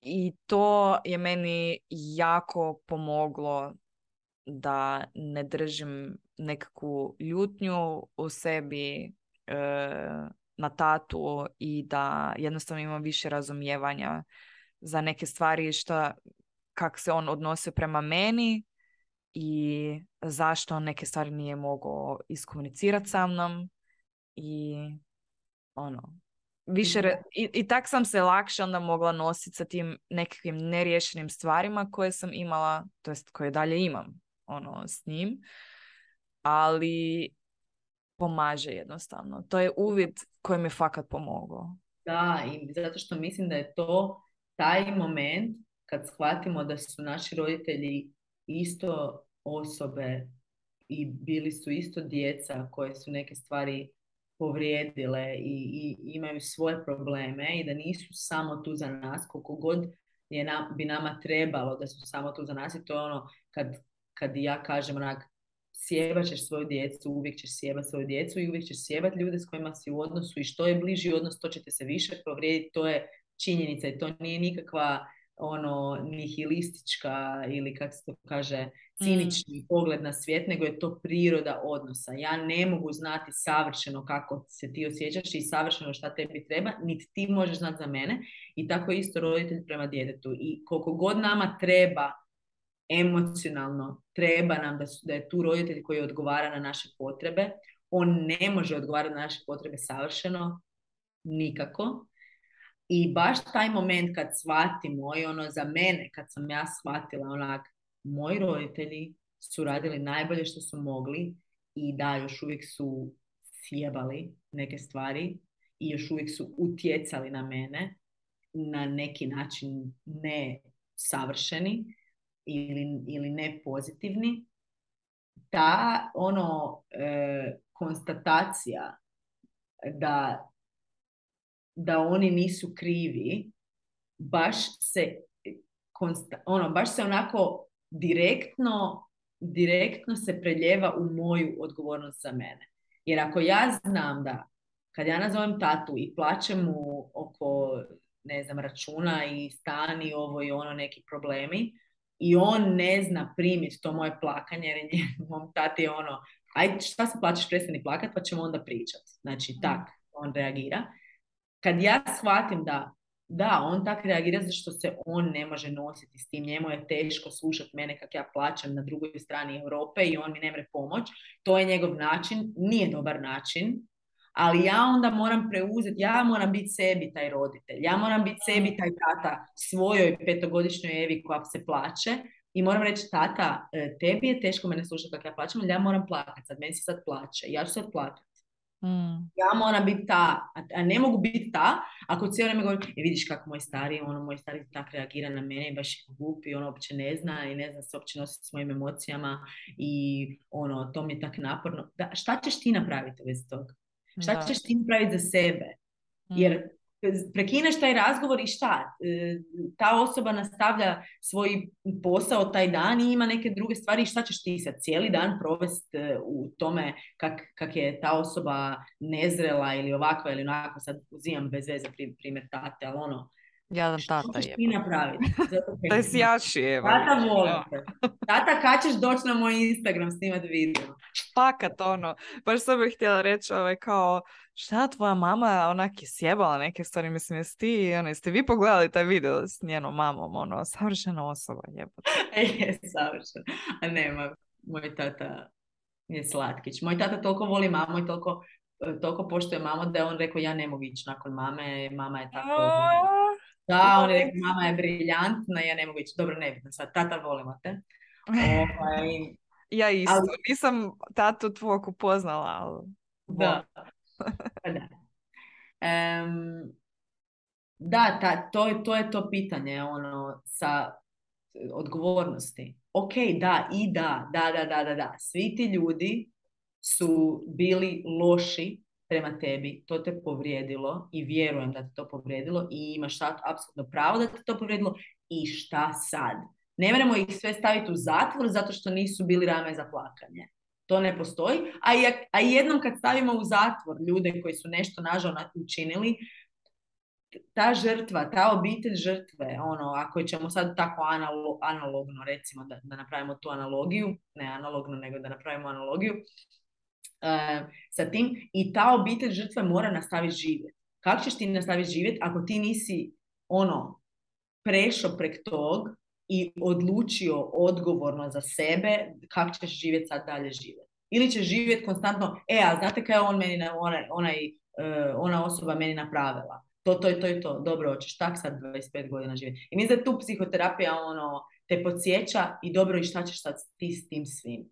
Tebi se to sve dogodilo, bilo je teško, prođemo i tu fazu da ti je teško, prođemo i fazu da žaluješ, prođemo i fazu sve. I šta onda? Zato što nakon tog svog sranja i, i turbulentnog perioda i kiše i snijega, ono, mora izaći neko sunce, ne? Da, o, jako dugo smo odgovarali. To je jedno pitanje. Koliko još pitanja imamo? A imamo još par. A mislim da se zapravo to jedno pitanje jako lijepo ovaj, nadovezuje na sad to prvo, znači osobna iskustva, koliko mi idemo na terapiju i koje smo promjene primijetile. A drugo pitanje, um, kako se nositi sa sramom na terapiji kada trebamo pričati o neugodnim temama, sram od ranjivosti i pokazivanje emocija ili plakanja. Pa ja bih tu odmah kao to svoje iskustvo ubacila, a to još sam mislila kao to ubaciti zapravo odgovor na prvo pitanje, ali sam shvatila da zapravo puno bolje se ovaj, nadovezuje sa tu na, a, kao se bože, ono, mozak mi je stao sad na trenutak, Uh, ok, neki reset, jedan lijepi udah. I izdah. Evo me opet. Nazad sam. Uglavnom, um, ja nisam baš imala taj problem sa sramom ili ovaj sram od ranjivosti zato što sam bila toliko u kurcu da to lijepo kažem. Ja mm. nisam imala više filtera. Ja tu svoju tugu, tu bol, više nisam mogla držati u sebi. To je već toliko vrištalo iz mene da ja sam doslovno na putu do ono prvog sešena kod psihoterapeutkinje. Meni već toliko onak samo je curilo iz mene. Ja to više jednostavno kao čaša je bila prepuna kod mene. Baš je prepuna. Čekala sam taj zadnji, zadnji trenutak da napokon idem riješiti tu svoju tugu ja sam tam došla, ja sam bila kao taj klišej. Ono, nisam se mogla ni još ni predstaviti ko sam ja uopće i već je onak krenulo. I ta moja terapeutkinja mi je jednostavno dala prostora da to izbacim iz sebe. Trebala sam to samo izbaciti iz sebe kod nekog ko ti neće odmah htjeti davati nekakve sugestije, ovo ono, nego mi je samo dala prostora za izbaciti to iz sebe. Jer Mislim, kak se kaže grief na Žalovanje. Da, to je jednostavno nešto većina ljudi se ne mogu nositi s tim, pogotovo kad je druga osoba u tom stanju. Zato što je to užasno teška i bolna... Želiš, osobu izvući. Da. Da ju pustiš. Da, i, i ne znamo reagirati ovaj, meni isto često ovaj, kad saznam da je od nekog nekog umro, uh, ja ne znam često kaj bi uopće rekla toj osobi, zato što šta, šta reći? Šta reći u toj situaciji? I onda ovaj, dobiš ovaj, te nekakve kao savjete, kao vrijeme liječi to sve i bit će bolje i da, da, da, i kao ok, da, ali to ti niš ne znači tom trenu. I tipa, meni je bilo grozno kad bi mi ljudi rekli moje sučut. Ja to nisam htjela, ne želim tvoje sučut, ono, ne želim, ono, on, jednostavno nisam htjela i to me jako opterećivalo jednostavno. I, I sve te savjete koje sam dobivala i te nekakve foskule, zato što I to uopće ne krivim te ljude, zato što em nismo to nigdje naučili kako reagirati u tim situacijama, nemamo ono, jako rijetko ko ima razvijenu tu nekakvu svijest što osobama u tim situacijama treba. I mislim, ja sam sad uzela tu jednu jako specifičnu situaciju. Ali uglavnom, meni samo to trebalo da kod nekog to mogu izbaciti koji se zna nositi s tim, ono, kako se to lijepo kaže ovaj na, na, na engleskom, kao da mi je dala taj space jednostavno. Samo taj space da budem, da bivam i da mhm. osjećam to što osjećam. Bez, mislim, ona je imala naravno distancu jer ne poznajemo se, nije moja frendica, nije moja cura, partnerica, mama, whatever, nebitno. Naravno da ona ima kao ajmo reći pod navodnicima, taj neki zid, da to neće previše otjecat na nju. To ne znači da ona nema emocije kad mene vidi tak sjebanu osobu ispred sebe, ali neće to tako utjecat na nju. To mi je toliko trebalo, meni nakon ono dva sessiona već bilo toliko puno lakše, jer sam samo to trebala izbaciti iz sebe. Mm, Kažem, ono, nisam imala ja nisam imala headspace da uopće razmišljam o tome, ok, možda mi je neugodno sad plakat pred drugom osobom. Nisam, nisam mogla to uopće, tako da ja nisam nikad imala taj problem da ono, me bilo sram. pa ovo što si spomenula da je, ta, da je psihoterapija i sa, pravim, sa pravom osobom je taj prostor samo gdje možeš biti, gdje te, gdje te se pusti da budeš takav kakav jesi sa tim svim osjećajima koje imaš i mislim da tu bi se sad nadovezala na ovo pitanje kako ako osjećamo sram i onda osjećaj sram. Mm. To je to. I reci da te sram. Da, da baš to izgovorit kao, prostite, ovaj, odmah da kažem, jako mi je neugodno sad i ne znam, si, nisam sigurna ovaj... Ne moraš se ni ispričavati. Da, mislim da je oprostite, ono to isto ta glupa neka floskula kao ubacuješ, ovaj... kao šapalica. Da, i ono, neki put se može cijela, cijeli sat posvetiti tome kako ti je teško o tome nečem pričati, a da uopće ne spomeneš to o čemu želiš pričati. Da, da, da. To, to nije nikakav sat koji je bačen u vjetar, to je baš važan sat. I mm. ja sa svojom terapeuticom najteže teme su, su mi u vezi seksa. I šta, mm. god, šta god nešto u vezi seksa um, ono, idemo onak malo otvoriti ili ide, idemo nešto o tom pričati, meni... meni je to isto, meni je isto jako teško pričati. I ono što ja dobijem od nje je samo taj ono, to zrcaljenje. Vidim da ti je vidim da ti je jako delikatna to tema, vidim da ti je to jako ranjiva tema kako se osjećaš sad uopće kad pomisliš. Kak znači, čim, čim ja dobijem to, vidim da ti je ranjiva ta tema, meni odmah dođu još više suze i, i, i tu se nešto otvori. I ne moram pričati o tome što sam došla rješavati. To je ono što smo spomenula na zadnjoj, mm kraj zadnje epizode. Nije psihoterapija tu za rješavanje i ti dođeš i sad riješiš i danas imam ovu temu.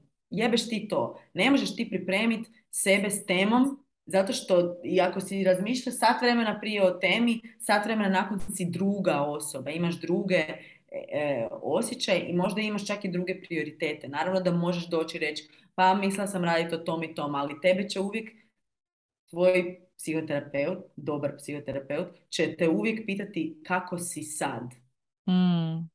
Šta je to s čim sad dolaziš? A ne od prije dva tjedna kad si rekao da ćemo to i to raditi. To je nešto što se uvijek se teme neke provlače i, i sigurna sam da osobe s kojima radiš, to je osobe s kojima radite i osobe s kojima ćete raditi, da će znati te teme koje su vama bitne, te teme koje, koje su vama možda neki next step, nešto sljedeće što možemo, ono, što možete proći.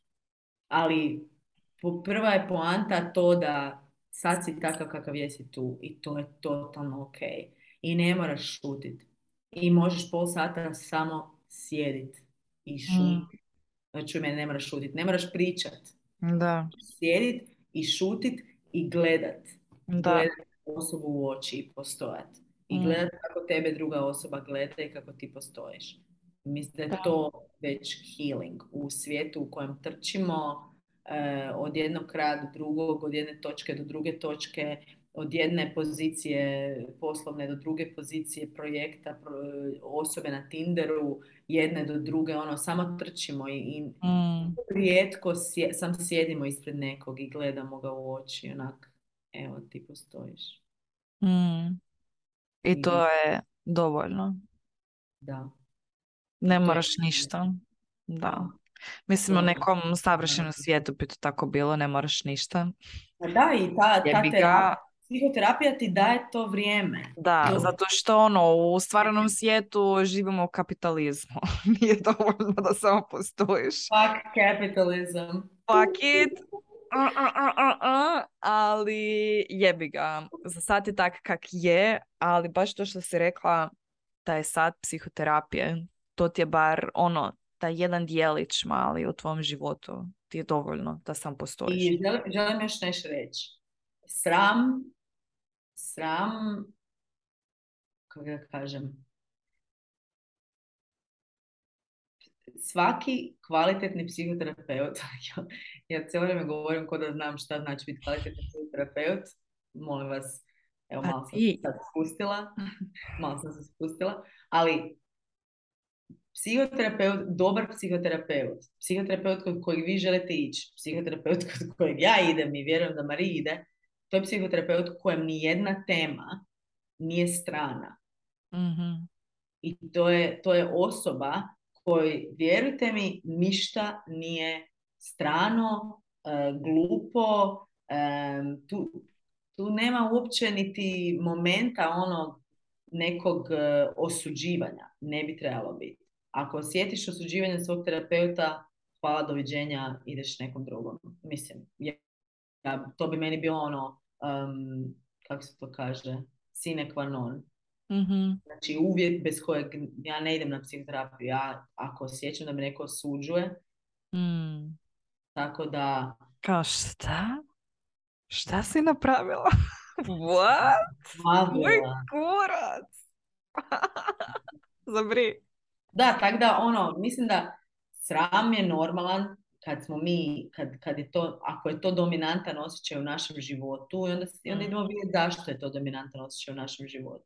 A ta tema oko koje te sram, zbog kojeg te sram, ima vremena za tu temu. Ajmo se mi prvo pozabaviti sramom. Tako da ja bi uvijek ono, na to pitanje bi govorila i nek te bude sram. I nek mm. te sram. I kak je to da te sram, kaj je to, ovaj, kak, kak se to... Sram te bilo. Sram te bilo. Kad te još sram u životu, kak reagiraš kad te sram. Pa ajmo, ajmo idemo o tom sve pričati. Mm. A ne o toj sad temi, ne znam. Tek sam se sa ovoga... Evo da se obacim s jednim pitanjem tebi. Sad kad si rekla ovaj, e, terapeutu ne bi trebalo biti ništa kao ovaj, strano, čudno, ne bi te trebao osuđivati ovo ono ali mislim terapeuti su isto samo ljudi i imaju isto svoja sranja i doživljaja ovo ono. Um, jel treba biti terapeuti savršene osobe, kao ishilane, bez problema, jel to jel ne znam sad kako bi postavila to pitanje, mislim ja znam kaj ćeš ti odgovoriti ali u smislu terapeuti su isto samo ljudi i isto ima nekakve instalirani, to jest instalirane programe o sebi i vrlo vjerojatno kad im nešto pričaš... da, ovaj, kad im nešto pričaš, ne znam, htjela bi da mi sad neki glup primjer pada na pamet. E, ne znam, volim sigurat krastavac u guzu, nemam pojma, sigurno će imat negdje u sebi reakciju kao koji kurac. Da, e, neki glupi primjer kažem. Ne, ne, točno, točno znam kaj me hoćeš pitati. Mislim, ja ću sad odgovoriti pa ti reci da li je to to. Baš sam ono najglupi primjer uzela, ali oprosti Muzici nije stvarno tako baš strašno, Marija, ali dobro. E, tak. To više govori o meni da je meni. Vanila, da. pa mi smo mislili da si vegan.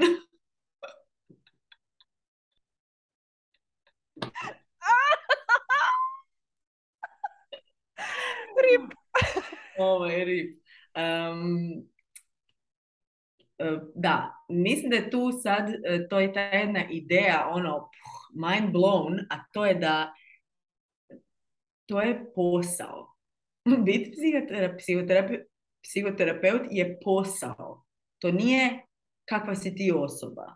Znači, psihoterapeuti se educiraju da tih sat vremena kad su pred tobom nauče na neki način kontrolirati sebe i koliko sebe daju i ne daju. Zato imaju edukaciju, zato imaju superviziju koja se odvija valjda cijeli život. Supervizija na koju možeš doći i reći, e, došao mi ovaj klijent, užasno mi je išlo na živce način na koji priča o t, t, t, t, t. I onda vidim zašto mi je to išlo na živce, šta je to povezano sa mnom, da, da, da, kako da to pro, probijem, kako da se nosim s tim. Znači, to je isto ko, e, znači misliti da su psihoterapeuti takvi cijelo vrijeme, mm. je isto ko ono misli da su vatrogasci ono jedva čekaju se pentrat e, po katovima random i pomagati ljudima. Znači, ne, ja imam svoju smjenu i tad između 7 e, ujutro i 7 navečer tad kad je požar, ja trčim i spašavam. A tebi je tamo, ne znam, zapela letva gore, to, to što sam ja po zanimanju vatrogasac ne znači da se ja moram pentrat usred svog, radno, usred svog slobodnog vremena gore tebi spasiti letvu ili ne znam, pomaknuti letvu, nebitno. Ne? Znači, isto tako s psihoterapeutima i psiholozima i to ono kad bi meni onak e, znali neki ljudi reći kao ti si psiholog, kako možeš tak neš e, napraviti, kako možeš tak reagirati, pa da ima i malo više razumijevanja. Ja uvijek ono, je, jeste me platili sad, jesam ja usred seanse, ono. Ja imam, ja imam svoje reakcije kakve ja imam reakcije i mogu biti asshole i, i neempatična i osuđivat, da, ali to neću biti kad je moje radno vrijeme. To ne znači da, sam, to ne znači da su te osobe, da su psihoterapeuti ili psiholozi lažni, nego jednostavno, točno kao što kažeš, pa nisu savršeni. Samo mhm. zato što... što Mislim, osim tebe. Pa i ja sam sad rekla da sam asshole. Slatki asshole. Slatki. Slatki. Um, ne samo, to, to je to pitanje. Pa naravno da će te ta osoba kao osoba možda imati u sebi neku dozu nekih svojih mišljenja, ali je profesionalna osoba koja zna da ta mišljenja se neće prenositi na drugu, na, na tebe, da to, to nije nešto što je nužno za tvoj razvoj i za tvoj život, njeno mišljenje.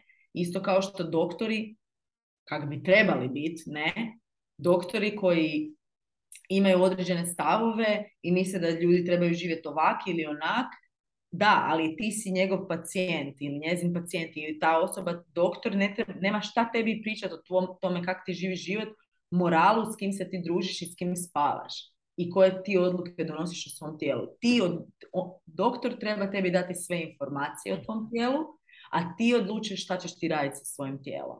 To je tako ja mislim da bi trebalo biti i to je isto tako sa, sa psihoterapijom i bilo kojim drugim vidom rada s ljudima. Da. Znači, to što uh, psihoterapeut ne bi baš sad sa tri lika spavao istu večer, to ne znači da tebi ima šta govoriti o tom da, da bi ti to trebala ili ne bi trebala, ili si trebala ili nisi trebala napraviti. Mm. Pitanje kako se osjećaš, koji, a da li je to uopće neki problem, ako to nije problem, gotovo, batali, znači to se, ta informacija ide dalje. Mm. I, i i na, mislim da se u psihoterapiji uči to flow, flow informacija. Znači, mene ne zanima ko je sad kome šta rekao, nego zanimate nešto što je ispod površine. I tako je meni kad sam ja na psihoterapiji. Znači, ja mogu pričati kaj se sve izdogodilo, ali idemo ispod površine. Ne znam da sam dobro. Jesim.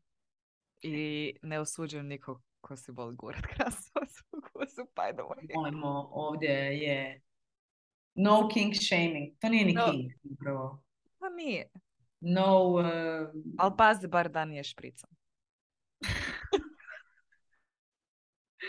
I ne bi trebao ga oprati ili staviti kondom. Dobro, nebitno, ljudi. podcast.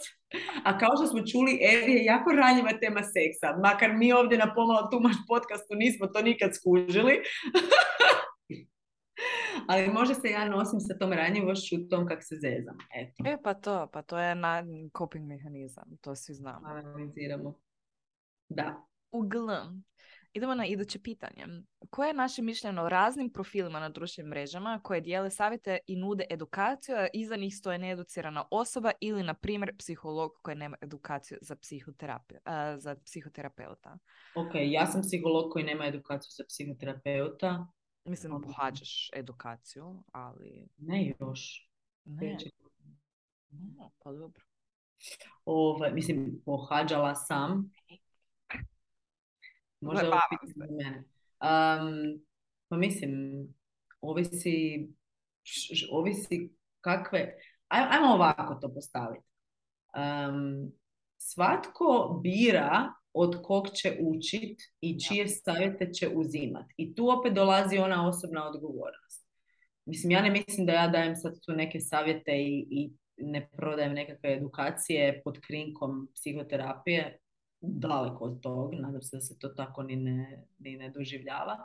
Um, a ljudi koji daju nekakve savjete i pričaju o nekim stvarima, koliko vi vidite nisu educirani ili su psiholozi bez psihoterapije. Mislim, ovo psiholozi bez psihoterapije, ne znam šta točno to na Instagramu Mislim, da, da je tu upitno. Bilo je sad nedavno nešto, ja se sad ne mogu sjetiti situacije i znam da, su, da je puno ljudi šeralo, ta nekakva psihologinja koja je dala nekakve nebulozne, ovaj, ne, ne znam više, onak, a baš onak kad pogledaš malo ti onak what the fuck već kad to pogledaš. To što je, to, znači to što je netko educiran ne znači da govori pametne stvari. Da. Jedan.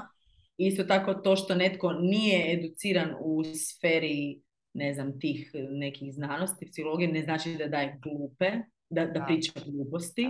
Um, I treće i najvažnije, svatko od nas može zapratiti i otpratiti osobu od koje ne želi čuti informacije i sam proučiti ako mu je to bitno, da li ta osoba ima određenu edukaciju da bi o tim stvarima govorila. Ono što je meni onako revelation, a to je ta osobna odgovornost, je ako ljudi kupuju od neke osobe, mora da im nešto u tome odgovara. Ako im ne odgovara, prestaće kupovati. Da. To Ako netko nekome, ako netko dolazi u crkvu i plaća u crkvi svaki dan 50 kuna, zato što mu je nazdrav, a nisi e, mislim, dolazi u crkvu i moli se i daje novce crkvi zato što mu je taj prostor svet na više načina i to mu pomaže. Tko sam ja da kažem da to nije u redu? Da. Ako neka osoba objavi svoju edukaciju i jedna osoba to plati i bude joj super i onda druga osoba to plati i bude joj super i treća osoba to plati i bude joj super, kog briga ultimately da li ta osoba ima diplomu ili ne. I to možda ide protiv mišljenja kolega iz moje struke i ja znam neke ljude koji se sigurno ne bi složili sa mnom, meni bliske ljude koji se ne bi složili sa mnom i koji se i uzrojavaju oko nekih drugih osoba koje nisu educirane pa govore određene stvari, ali to je onaj dio e, što, što privlačiš. Mm. Znači, ja nisam ciljana skupina za neke određene programe i edukacije koje se, koje se daju na Instagramu. Ja nisam, ali netko očito je, zato što to ne bi ljudi kupovali da nisu. Da. Ne? da. Svatko od nas odlučuje od kog će učiti i, i kome će dati da mu kreira život. Mm.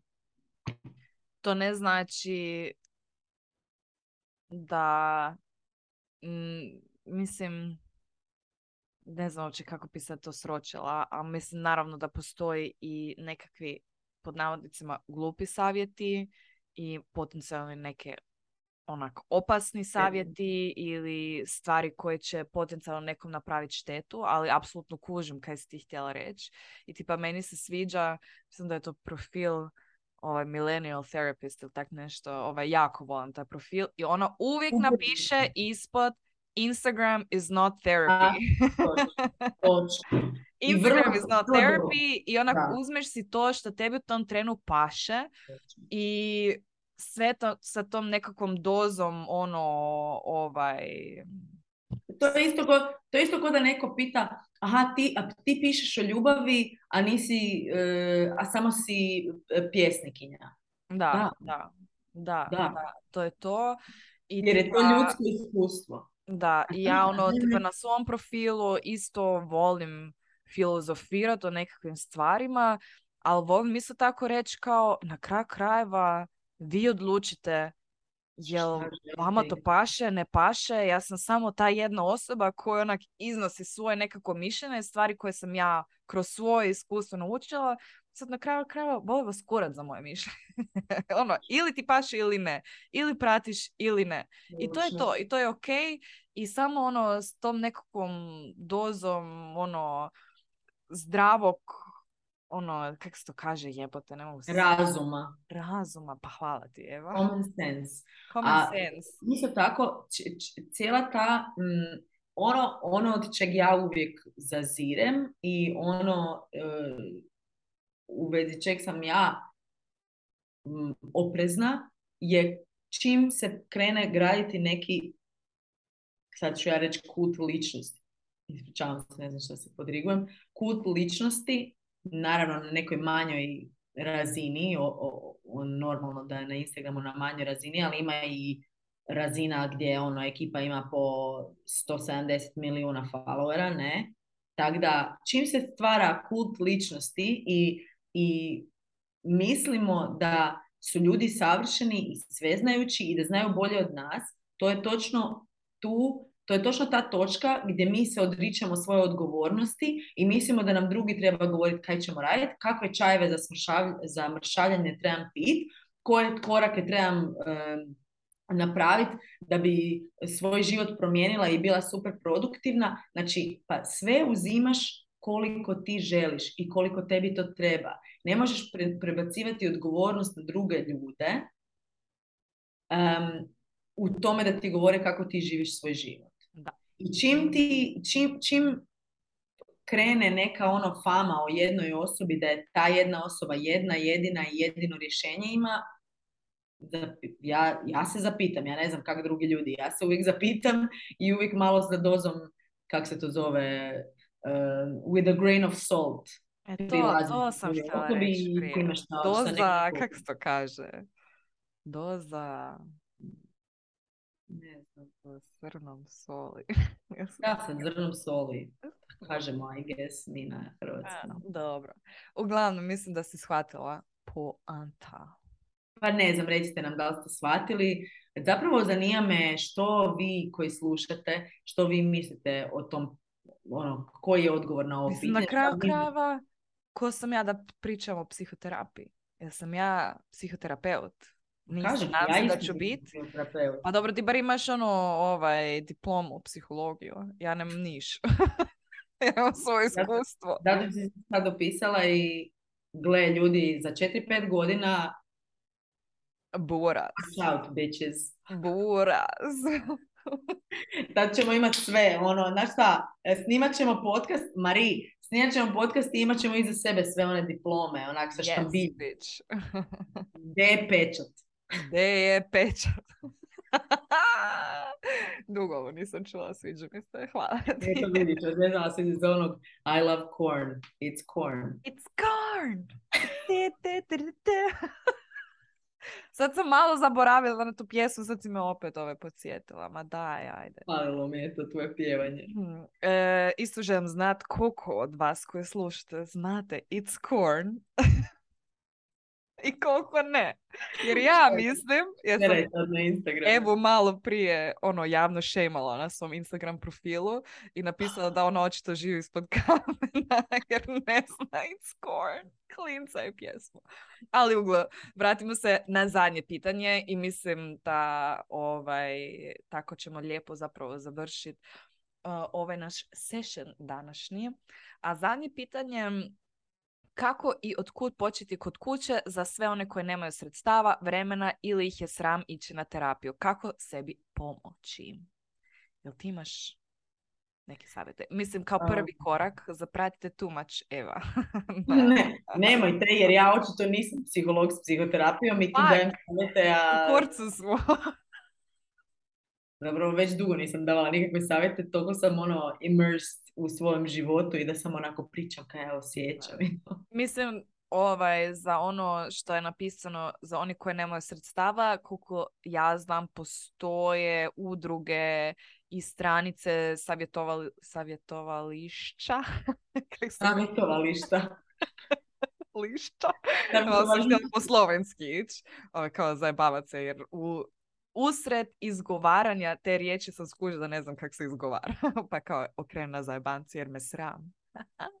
Kuš, kopi mehanizam. Um, uglavnom postoje nekakva odredišta uh, kojima se ljudi mogu obratiti kad nemaju novce. mm Da, besplatna psihološka pomoć i to. A to je sve, ja mislim, na, u prošloj epizodi si ti stavila da ti imaš popis u highlightsima, Pamela i Karla imaju popis, tako da odite tam. Kaj bi ja rekla, uh, otkud, a ovo kad kažeš šta ljudi mogu napraviti kod kuće, to mi je ono kao DIY, do it yourself. DIY psihoterapija. Da, ajmo odmah na početku. Ne možeš raditi psihoterapiju sam sa sobom. Mm. Ne možeš.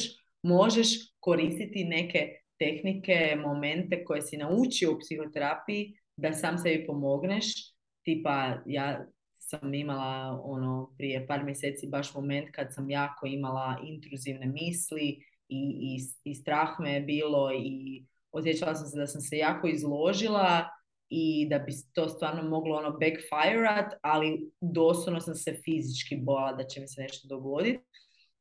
I bio je užasno, užasno, baš mi je bio stravičan moment gdje sam mislila da će mi netko nešto napraviti nažao, nikakva objektivna ono, nije, nije objektivno to bilo baš ne moguće, nego vjerojatno da će se to dogoditi, ali se sjećam da sam ležala ono u tami, u mraku i da sam onak sama sa sobom sebi ponavljala tu jednu rečenicu i ta rečenica je za mene bila ono sigurno je biti ranjiva. Sigurno je biti ranjiva, na sigurnom si. Vraćala sam se ono emocionalno, emotivno sam se vraćala na to mjesto gdje je sigurno, da je sigurno se otvori, da je sigurno reći šta želiš, šta trebaš, da je da ono to sigurno.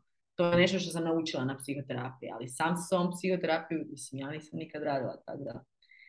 Što bih rekla? Čitajte knjige. Čitajte knjige Um, ja ne mogu sad, ja mislim da sam doslovno ja predložila sve knjige za koje znam već, ali ima dobrih knjiga, ima dobrih self-help knjiga, čitajte ih, uh, uz to radite neki journaling, pitajte sami sebe pitanja, ono, naučite kako funkcionirate. Znači, šta se danas dogodilo? To i to mi je ta osoba rekla. Kako sam ja reagirala? Zašto? Šta je meni bilo u glavi? Znači, to su sve neki procesi koji sve neki detalji koje jedino vi znate i tak i tak ćete s tim doći onda na psihoterapiju jednom kad budete mogli, hopefully soon. Um, ali ono, nauči sebe.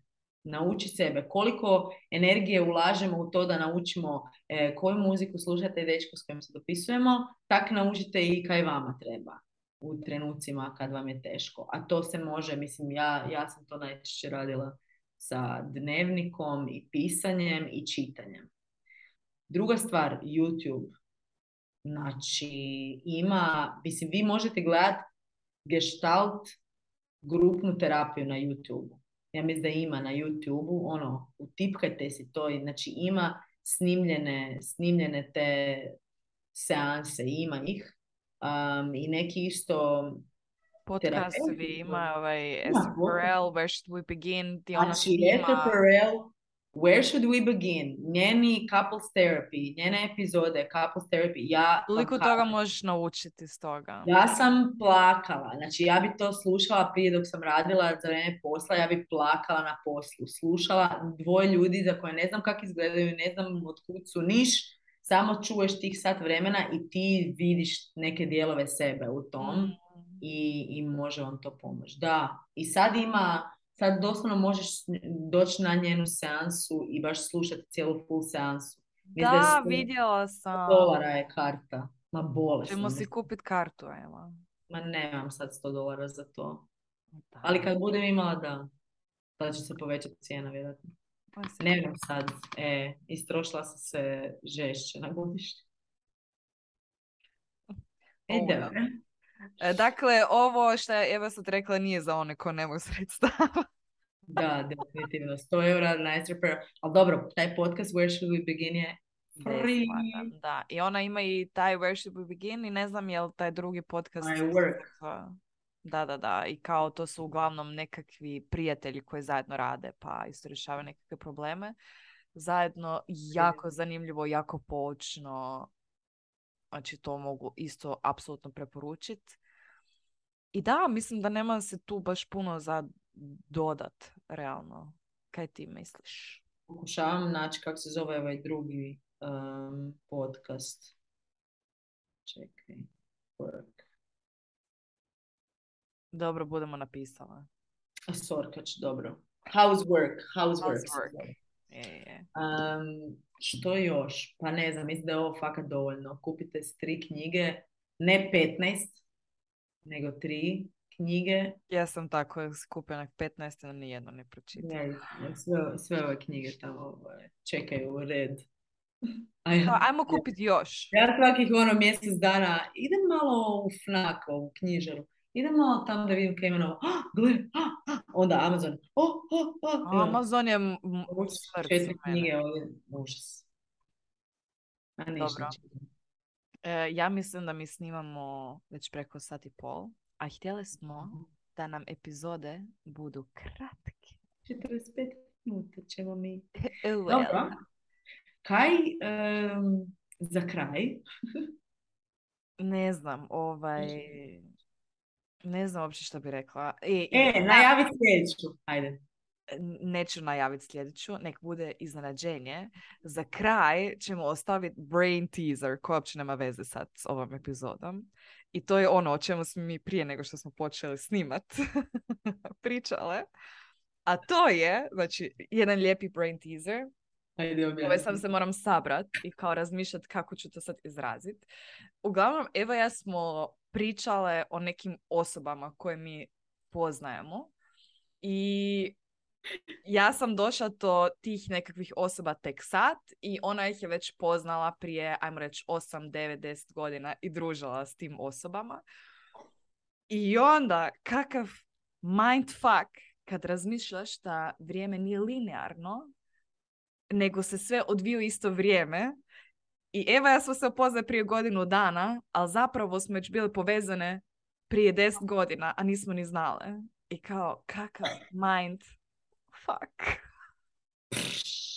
Pam! Eksplozija možda, ne? Mislim, jako teško to dočarat kad ne znate sad točno kojim odnosima se radi i koje su to osobe, koje su tu povezane, ali to mi je tako... Mislim, na više razina smo povezane, Mariji. Na više razina, naravno da da, ali kao, isto tako sam pričala s jednom drugom friendsom koja se by isto zove Eva, e, koja sad sa svojim dečkom, svojim dečkom negdje dvije godine i koliko oni isto imaju zajedničkih prijatelja, nikad se nisu upoznali i koliko puta su bili na istim mjestima u skoro pa isto vrijeme i znaš ono kao bolesno.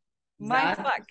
Da, kažu Kak se ovi naši putevi i ono često zapravo zajedno negdje odvijaju i sam se čeka taj savršen trenutak ti će vi spojit i desi I sad nastao kemija.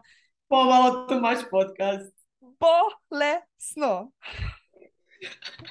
Evo, baš slatko.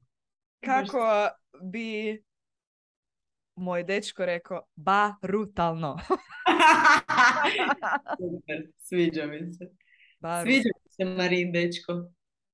Aj meni. Nećemo o tome pričati. Sad vidi kako, došla je glava, mali love nugget. Da. da ja želim slikati. Slikati? To ćemo snimiti još za podcast. Evo, slikamo se tu. Vidjet, onda... vidjet ćete na Instaču. Slatkicu. I sad svi koji su to sad poslušaju trebaju poslati svoj Instagram da vas možemo tegat. Ne, zajebam se, nam to Biće prekrasno. Da, ali mislim da je to to. Znači imali smo neki brain teaser za kraj.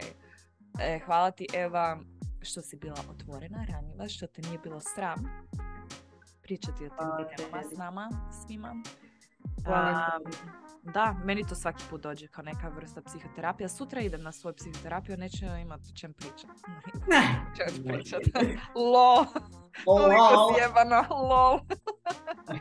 ne, mislila sam da mi nećemo imati o čem pričat. Mi uvijek. Dobro, ja se zajebavam kao i uvijek. uvijek. Ali, yes. Idemo za dva tjedna. Ajde, doviđenja. Bog! Hvala na slušanju, bog!